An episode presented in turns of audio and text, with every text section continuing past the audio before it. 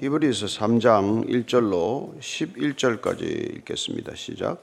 그러므로 함께 하늘에 부르심을 받은 거룩한 형제들아 우리가 믿는 도리의 사도이시며 대제사장이신 예수를 깊이 생각하라.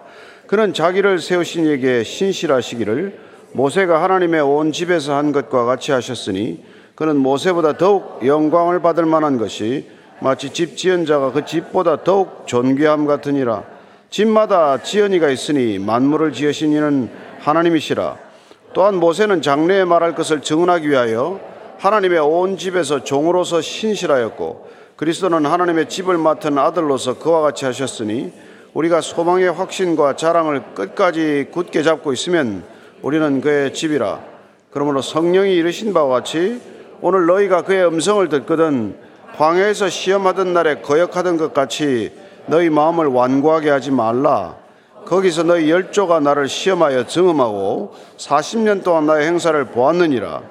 그러므로 내가 이 세대에게 노하여 이르기를 그들이 항상 마음이 미혹되어 내 길을 알지 못하는도다 하였고 내가 노하여 맹세한 바와 같이 그들은 내 안식에 들어오지 못하리라 하였다 하였느니라. 아멘.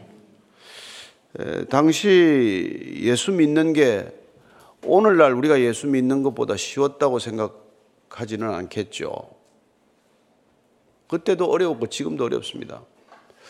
어, 예수님을 절대적 가치로 우리가 믿는다는 것은 모든 가치를 상대화하는 세상의 풍조와 정면으로 배치되기 때문에 그랬죠.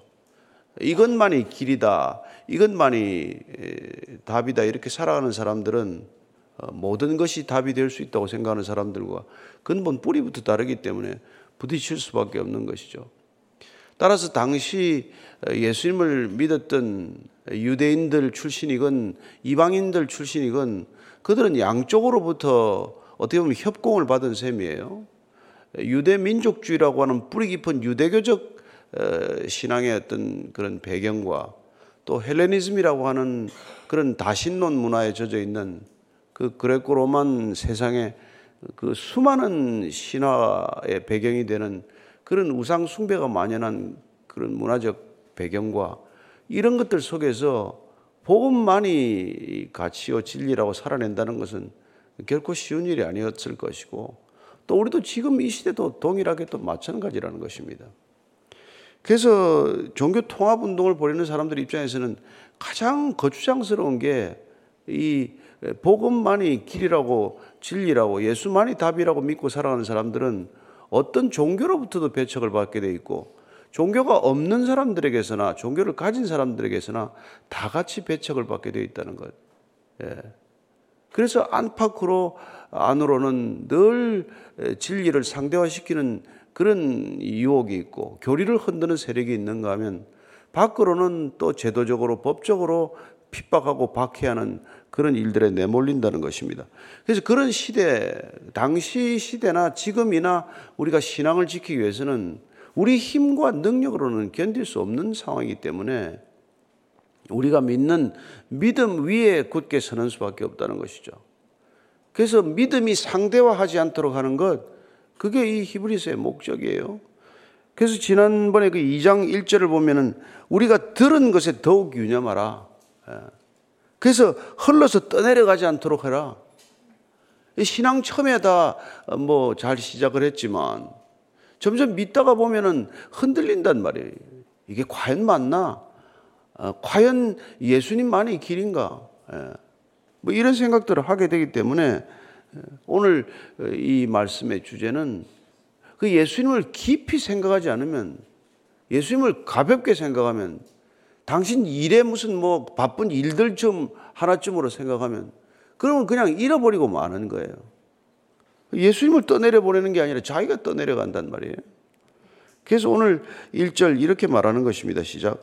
그러므로 함께 하늘에 부르심을 받은 거룩한 형제들아 우리가 믿는 도리의 사도이시며 대제사장이신 예수를 깊이 생각하라. 깊이 생각하라. 예수님을 깊이 묵상하라. 예. 우리가 하루 종일 많은 하고 살겠지만 예수님을 하루 종일 묵상하는 예, 생각의 가닥을 놓쳐서는 안 된단 말이죠. 예.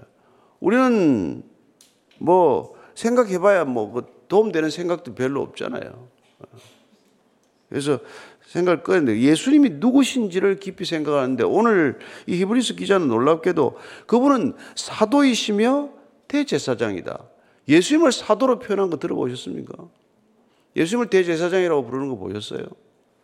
그래서 굉장히 신학적 깊이를 가지고 통찰하는 게 아니면은 신구약 전체를 아우르는 신학적인 어떤 지식이 없고서는 감히 표현할 수 없는 거란 말이에요. 예수님을 사도라니 지금 열두 사도 예, 시대에 말이죠.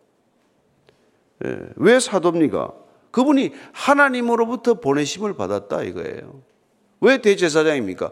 그분이 우리를 하나님께로 인도하기 때문에 그렇다는 거예요. 그렇잖아요?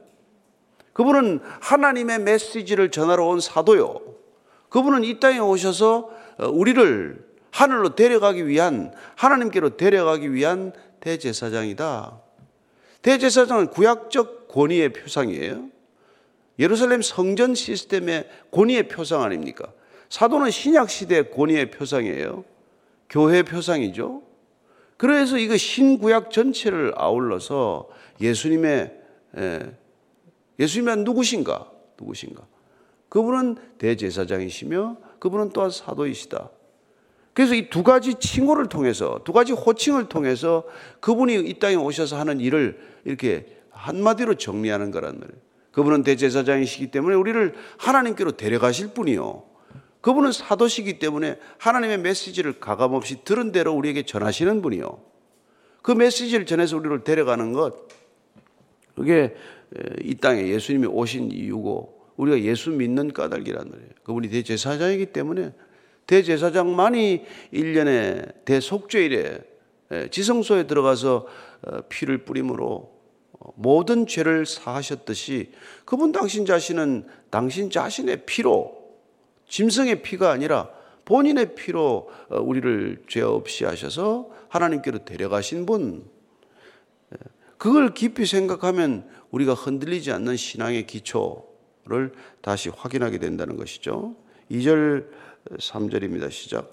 그는 자기를 세우신 이에게 신실하시기를 모세가 하나님의 온 집에서 한 것과 같이 하셨으니 그는 모세보다 더욱 영광을 받을 만한 것이 마치 집 지은 자가 그 집보다 더욱 존귀함 같으니라. 한번 곰곰이 생각해 보라. 집이 중요하냐? 집 지은 건축가가 중요하냐? 다 생각하는 거란 말이죠. 음. 그는 자기를 세우신 이에게 사도로 세우시고 대제사장으로 세우신 이에게 신실하기를 모세가 하나님의 온 집에서 한 것과 같이 하였다. 여기서 모세가 나오는 까닭은 구약적 배경을 가진 사람들은 항상 모세가 더 어, 예수님보다도 당시에는 더 선지자적 역할을 했고 더 지도자의 노릇을 하지 않았냐. 적어도 이스라엘 백성 전체를 애굽 땅에서 출애굽시킨 그런 지도력은 어디 있으며 그런 놀라운 능력이나 음, 그런 기름 부음 받은 자가 어디 있냐. 그래서 이스라엘 백성들에게는 모세가 더 어, 숭배할 만한 인물이라는 것이죠.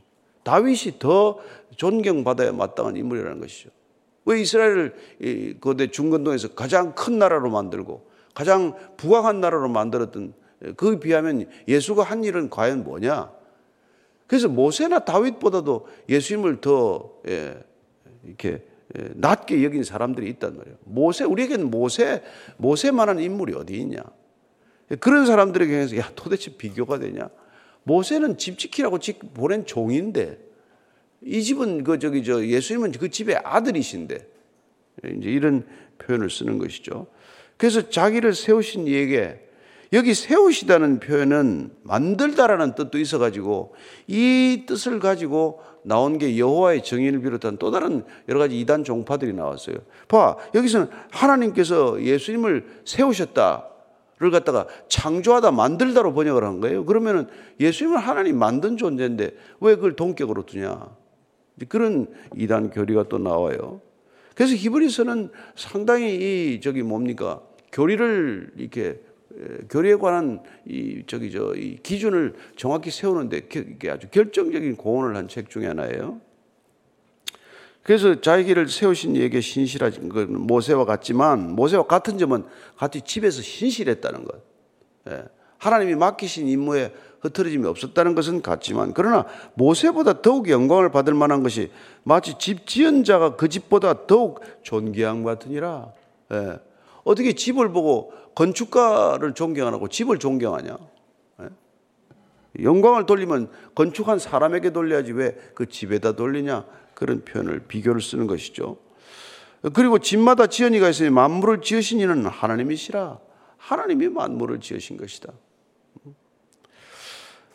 그래서 모세보다도 뛰어나니 예, 그분은 대제사장이시요 사도지만 어떤 누구보다도 비교할 수 없는 에, 탁월함, 우월함, 그렇게 지고 지선 최선이라는 것을 강조하는 에, 계속되는 히브리서의 주제예요. 아, 예수님과 누구를 비교한다는 게 말이 되냐? 에, 그분을 상대적 어, 기준이나 잣대로 폄하하지 말아라. 어, 그분의 절대성을 인정하지 않으면 그분의 온전한 신성과 완전한 인성을 인정하지 않고서는 그분을 신앙할 수 없다는 것이죠.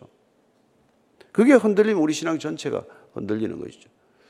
예, 그래서 여러분 이 기독교를 공격하거나 성경을 공격하는 사람들 끝까지 성경의 그 이 가치를 상대화시키는 데 있단 말이에요. 무슨 창조론입니까? 창조는 진화죠. 그래서 1장 1절부터 흔들어대기 시작하는 게 전부 이 성경을 공격하는 거란 말이에요. 인간 예수는 존경할 만하다. 그러나 그분이 왜 하나님이냐, 그분이. 십자가에 죽은 사람이 무슨 하나님이냐. 지금 그게 여러분 여전히 유대교나 무슬림께서 얘기하는 거 아니에요. 선지자의 한 사람 좋다. 그분 선지자 한 사람은 인정하지만 그분을 어떻게 하나님이라고 하냐. 왜 성부, 성자, 성령, 삼위일체 하나님이냐. 하나님 한 분이지. 그게 여러분 지금도 계속되는 논쟁이란 말이에요. 그래서 우리가 이 삼위일체 하나님에 대한 분명한 이게 믿음이 없으면 그런 것들에 우리가 뭐 그냥 한숨에 그 넘어지는 그런 시험에 들고 마는 것이죠. 그래 맞기는 맞네. 하나님이 세우셨다는 거 보니까 하나님이 우위에 있고 그분은 열등한 분이네. 이렇게 된다. 그 예수님이 또 보내셨다고 하니까 가서 내가 우리 아버지 집에 가서 성경을 보내겠다고. 성경은 예수님이 부리는 영인가? 예. 그래서 위계 질서가 성부, 성자, 성령, 삼위가 이게 차례로 이게 이게 이게 이런 건가? 이게 이제 헷갈린단 말이에요. 그분이 동등한 한 분이시다. 예. 우리는 그게 믿음의 뿌리란 말이에요. 성부, 성자, 성령, 삼위가 각기 다른 위를 인격을 가지고 있지만 그러나 동일한 하나님 한 분이시다. 그런 우리가 이게 뭐랄까요? 복수적 단수 개념의 삼위일체론을 가지고 있지 않으면 예, 예수님은 예수지 성령은 그냥 어, 뭐 영이고 이렇게 다룬단 말이에요. 그래서 5절 6절입니다. 시작. 또한 모세는 장래에 말할 것을 증언하기 위하여 하나님의 온 집에서 종으로서 신실하였고 그리스도는 하나님의 집을 맡은 아들로서 그와 같이 하셨으니 우리가 소망의 확신과 자랑을 끝까지 굳게 잡고 있으면 우리는 그의 집이라. 그래서 모세는 하나님의 집에서 종으로 신실한 것이다. 하나님 맡기. 둘 다 세우기, 세우다라는 뜻은 어떤 직임을 부여하다, 어, 임무를 맡기다 이런 뜻에 세웠잖아요. 근데 모세에게 맡긴 것은 그 집에서 충실한 종으로서 집을 잘 관리하라고 맡긴 것이다. 예? 그래서 집에서 종으로서 신실했고 그리스도는 누구냐? 하나님의 집을 맡은 아들로서 그와 같이 하셨다. 종의 신실함과 아들의 신실함. 신실함은 같지만 예, 그 지위는 완전히 다른 것 아니에요.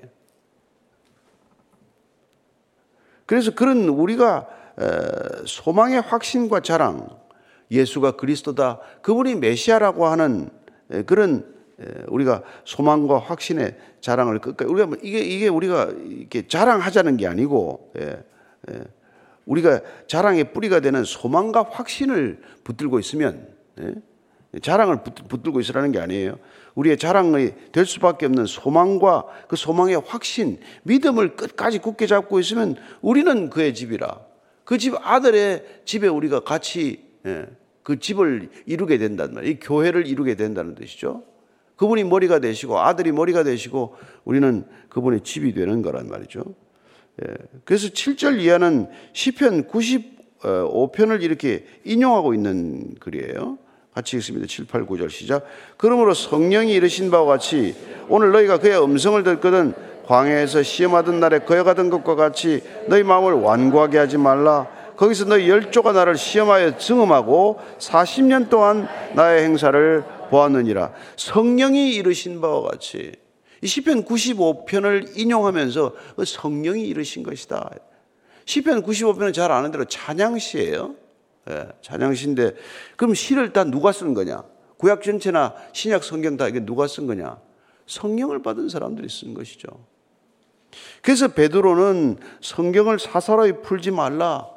성령께서 저자는 궁극적으로 하나님이 성령을 통해서 성령의 감동을 통해서 40여 예, 명의 저자들이 동원됐지만 그 시대적 1500년에 걸쳐서 시대도 다르고 지역도 다르고 직업도 다르고 다양한 사람들이 성경에 참여했지만 그들은 하나같이 하나님의 감동으로 성령의 감동으로 쓴 책이기 때문에 2000년이 지난 지금도 동일한 성령의 감동으로 읽지 않으면 이거는 고문서에 불과한 것이죠. 이런 고문서를 왜 들고 다닙니까? 그죠? 그래서 베드로서 우리가 1장 후상 의장 어, 베드로서 1장 20절 21절에서 시작 먼저 알 것은 성경의 모든 예언은 사사로이 풀 것이 아니니 예언은 언제든지 사람의 뜻으로 낸 것이 아니요 오직 성령의 감동하심을 받은 사람들이 하나님께 받아 말한 것입니다. 하나님의 감동을 받은 사람들이 성령의 감동을 받은 사람들이 적은 것이고 성령의 감동을 받은 사람들이 읽을 때 살아있는 말씀이 된다 이 말이죠. 그럼 이 말씀은 시간과 공간을 초월하는 초월적인 그런 능력을 우리에게 가져다 준다 이 말이죠. 예. 근데 중요한 것은 뭡니까? 그의 음성을 듣거든 마음을 완고하게 하지 말라. 예. 마음을 굳게 하면 음성이 안 들리니까. 마음이 굳어지지 말라는 거예요. 이 마음이 굳어지는 것, 고집스러운 것, 이게 신앙생활에는 아주 큰 적이에요. 그래서 뭐, 한 성깔 하는 사람, 뭐, 내 고집이 쇠고집이다, 뭐, 이런 사람들 절대로 보험이 안 들어가는 거죠. 돌처럼 딱딱히 굳어있는데 어떻게 들어갑니까? 그런 사람은 예수님께서 씨 뿌리는 자의 비유에서 말씀하셨듯이 마음이 돌짝밭처럼 됐는데 어떻게 돼요? 길가밭인데 어떻게 들어갑니까? 다 새가 쪼아서 가버리는 거죠. 그 가시덤불 같은 마음은 어떻습니까? 조금 뿌리를 내린 듯 하다가 젤이나 무슨 뭐 염려에 가로막혀서 더 이상 신앙이 자라지 못하는 것. 예, 마음이 아주 부드러운 옥토바처럼 되어야 말씀이 뿌리를 내리고 열매를 맺게 된다. 그런 비유를 들어 설명하지 않았습니까? 그래서 마음이 굳은 것, 마음이 완고한 것, 고집스러운 것, 마음이 강팍한 것, 이거 성경에서는 가장 예, 좋지 않다는 것이죠. 그래서 이게 보면은 이 미리 이게 시, 한번 우리에게 이게 오늘 마음 고집에 관한 얘기를 조금 찾아볼 텐데 여러분들이 전범 신앙 안에서도 고집을 부린 사람이 있어요. 선뜻 잘못 자기가 알고 있는 것에 대해서 아주 완고한 사람들이 생깁니다. 잠언 28장 14절 한번 읽겠습니다. 잠언 28장 14절 시작. 예. 항상 교회님 복되거니요. 마음을 완악하게 하는 자는 재앙에 빠지리라. 왜 재앙에 빠지냐? 고집 부리다가 재앙에 빠진다. 마음을 완고하게 완악하게 먹다가 고집 부린다는 것입니다. 네. 또 에스겔서 3장 7절입니다. 시작. 그러나 이스라엘 족속은 이마가 굳고 마음이 굳어 내 말을 듣고자 아니하리니 이는 내 말을 듣고자 아니함이니라. 에스겔 내 말도 안 들을 건데 그건 왜 내 말 안 듣느냐면 내 말도 하나님의 말도 안 듣는데 내 선지자의 말을 듣겠냐 이 말이에요. 그게 보니 이마가 굳고 마음이 굳어서 말씀이 안 들리는 사람이 된다는 거예요. 다 같이 와서 예배 드렸는데 다 같이 설교를 들었는데 다 같이 성경을 읽었는데 아무 깨달음이 없는 사람이 있고 아무 마음에 묵상이 안 생기는 사람이 있단 말이에요. 그게 왜냐 마음이 다 돌처럼 굳어서 그렇다는 거예요. 예. 예수님께서도 마가복음 8장 7절 뭐 같이 시작 17장 17절. 예 시작. 예수께서 아시고 이르시되 너희가 어찌 떡이 없으므로 수군거리냐? 아직도 알지 못하며 깨닫지 못하느냐? 너희 마음이 둔하냐? 이 마음이 굳어 있느냐? 마음이 굳어 있느냐? 어, 여러분 우리가 운동할 때 몸 푼다고 뭐 그런 얘기 표현을 쓰지만은 이렇게 몸이 이렇게 굳어 있으면은 뭐 이렇게 사고가 생기고 몸이 다치지 않습니까? 마음이 굳어 있으면은 예, 정말 인생을 다친다는 거예요. 재앙이 온다는 거예요. 예, 제발 마음을 좀 그렇게 하지 말라 이 얘기를 하는 것입니다. 그리고 너희들 열조들이 그 완악한 마음 때문에 40년을 전전하다가 끝내 예, 가나안 땅에 못 들어가지 않냐. 그 얘기하는 거죠. 10편 95편 얘기예요. 10절 11절입니다. 시작. 그러므로 내가 이 세대에게 노하여 이르기를 그들이 항상 마음이 미혹되어 내 길을 알지 못하는도다 하였고 내가 노하여 맹세한 바와 같이 그들은 내 안식에 들어오지 못하리라 하였다 하였느니라. 그, 그, 그 마음이 완악한 세대들이 결국은 이 안식에 못 들어간다. 그들은 내 길을 알지도 못하고 길을 가리켜도 가지도 않고 아, 주님께서 오셔서 내가 곧 길이다고 해도 주님 안 믿고 내가 곧 진리라 그래도 그 진리 거짓에는 쏘가 넘어가도 진리는 절대로 붙들지 않고 그렇잖아요. 그래서 내가 안식에 못 들어온단 말이에요. 마음이 완악한 사람들, 강팍한 사람들에게는 안식이 없다. 이 안식은 네 가지 뜻을 가지고 있어요. 첫째는 어떻습니까? 우리가 말하는 안식일에 안식일이 없는 거죠. 안식일이 없다. 진정한 안식일이 없다. 마음이 굳은 사람들에게는 안식일이 없는 것과 마찬가지라는 거예요. 그 다음에 우리가 물리적으로 가난 땅에 못 들어간다. 그런 뜻이기도 해요. 그렇지 않아요? 이스라엘 백성들이 내 안식에 못 들어갔다는 것은 40년 동안 전전하다가 광야 1세대가 예, 모세와 갈, 저기, 저, 어, 여수와 갈렙 빼놓고는 다 거기서 광야에서 죽는단 말이에요. 완악했기 때문에 거기서 다 죽고 만단 말이에요. 예. 그래서 실제적으로 가나안 땅에 못 들어간다. 그런 뜻이기도 해요. 그러나 신약 시대 오면 우리가 안식에 못 들어간다는 뜻은 그리스도와의 관계로 회복된 평강과 그 쉼에 못 들어간다. 그런 뜻이기도 하죠. 예. 그리고 궁극적으로 우리가 보면은 이게 우리가 가야 될 영적 가난, 우리가 영원한 생명을 누려야 할 그 영원한 안식에도 못 들어간다 이 얘기란 말이에요. 예. 그래서 예수님께서는 우리가 마태복음 5장 5절에 저기 5장에처럼 잘 아는 대로 마음이 온유한 자는 복이 있나니 그들이 땅을 기업으로 받을 것이며 그래서 팔복의 하나가 뭐예요? 마음이 온유한 게 복이란 말이에요.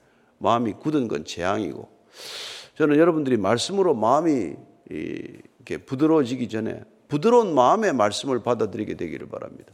예. 그리고 말씀이 들어와서 마음을 더욱더 부드럽게 해서 어, 땅을 유업으로 하나님의 기업을 유업으로 받을 수 있는 자들이 되기를 바랍니다. 이 말씀을 부드럽게 받아들이는 사람과 이렇게 완악하게 튕겨내는 사람, 강팍한 사람하고 그 차이란 말이에요. 그래서 평생 우리가 이렇게 성경을 읽어도 말씀을 들어도 말씀과는 아무 상관이 없는 사람이 있는가 하면 정말 나중된 자가 먼저 된다고 말씀이 쑥쑥 받아들여서 믿음이 나 하루가 모르게 이렇게 달라지고 성숙한 사람이 있단 말이죠. 저는 여러분들이 부드러운 마음, 옥토밭 같은 마음으로 말씀이 뿌리 내리게 하셔서 어, 일생 말씀이 열매 맺는 그런 풍성한 열매를 누리는 삶이 되기를 축원합니다. 오늘 기도할 때 하나님 제 마음밭이 옥토밭 되게 하셔서 성경을 읽을 때 정말 말씀이 제 마음에 스펀지가 물을 빨아들이듯 그렇게 말씀이 내 마음판에 모두 다 뿌리 내리게 하셔서 30배, 60배, 100배의 열매 맺는 인생이 되게 해 주옵소서. 그 열매 내가 먹지 않고 남에게 다 나눠 주기를 원합니다. 요셉의 무성한 가지가 담을 넘어 수많은 열매가 남들에게 이웃에 복이 되었듯이 그렇게 우리 인생 누군가에게 선물이 되고 우리의 인생의 열매 누군가에게 선물이 되는 그런 아름다운 생애가 되게 해 주옵소서 같이 기도하겠습니다.